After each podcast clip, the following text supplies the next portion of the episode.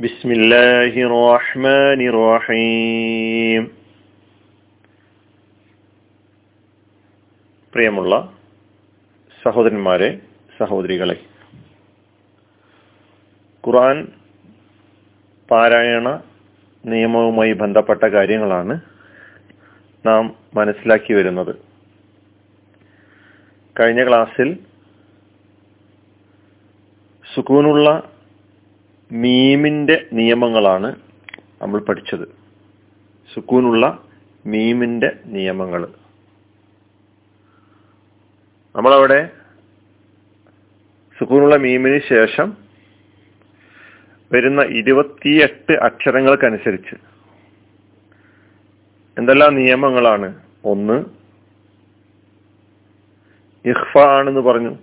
രണ്ടാമത്തത് ഇദ്ഗാമാണ് മൂന്നാമത്തെ ഇൽഹാറാണ്. ഇനി നമുക്ക് ഷദ്ദുള്ള മീമ് ഷദ്ദുള്ള നൂന്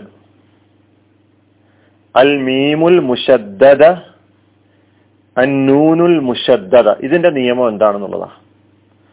നമ്മൾ വിശുദ്ധ ഖുർആനിൽ കാണാറുണ്ട്. നൂന് ഷദ്ദ് ചെയ്യപ്പെട്ടതായ നിലയ്ക്ക്.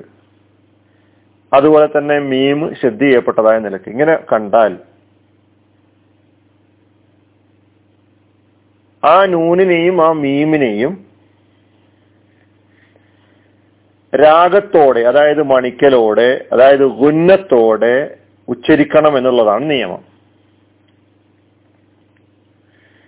ജന്നത്തു തജിരി ജന്നാത്തു ആ നൂന് ശ്രദ്ധ നൂനാണ്.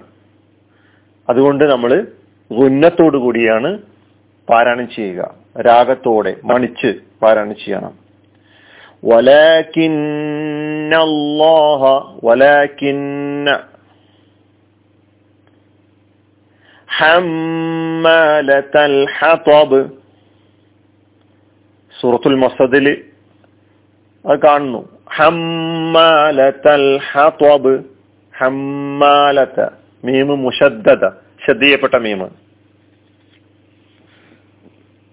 عما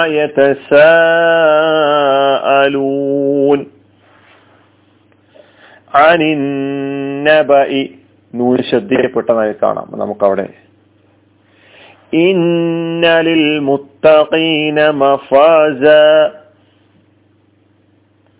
قل أعوذ برب الناس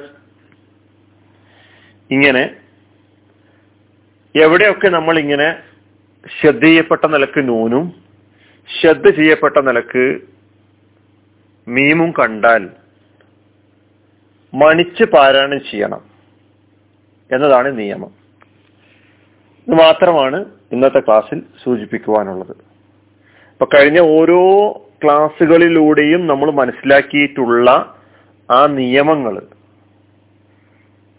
സുക്കൂനുള്ള നൂനിന്റെയും തെൻവീനിന്റെയും നിയമങ്ങൾ സുക്കൂനുള്ള മീമിന്റെ നിയമങ്ങൾ ഇവിടെ നമ്മൾ മനസ്സിലാക്കിയിട്ടുള്ള ശ്രദ്ധീയപ്പെട്ട മീമിന്റെയും നൂനിന്റെയും നിയമങ്ങൾ. നിയമം. ഒറ്റ നിയമം മാത്രമേ ഉള്ളൂ. ഉന്നത്തോടുകൂടി പാരായണം ചെയ്യാന്നുള്ളതാണ് ഇതിന്റെ നിയമം. വാഹിർ ദാവാന അലഹമുല്ലാഹി ആലമീൻ. അസ്സാം വലൈക്കും വാഹമത്തല്ലാ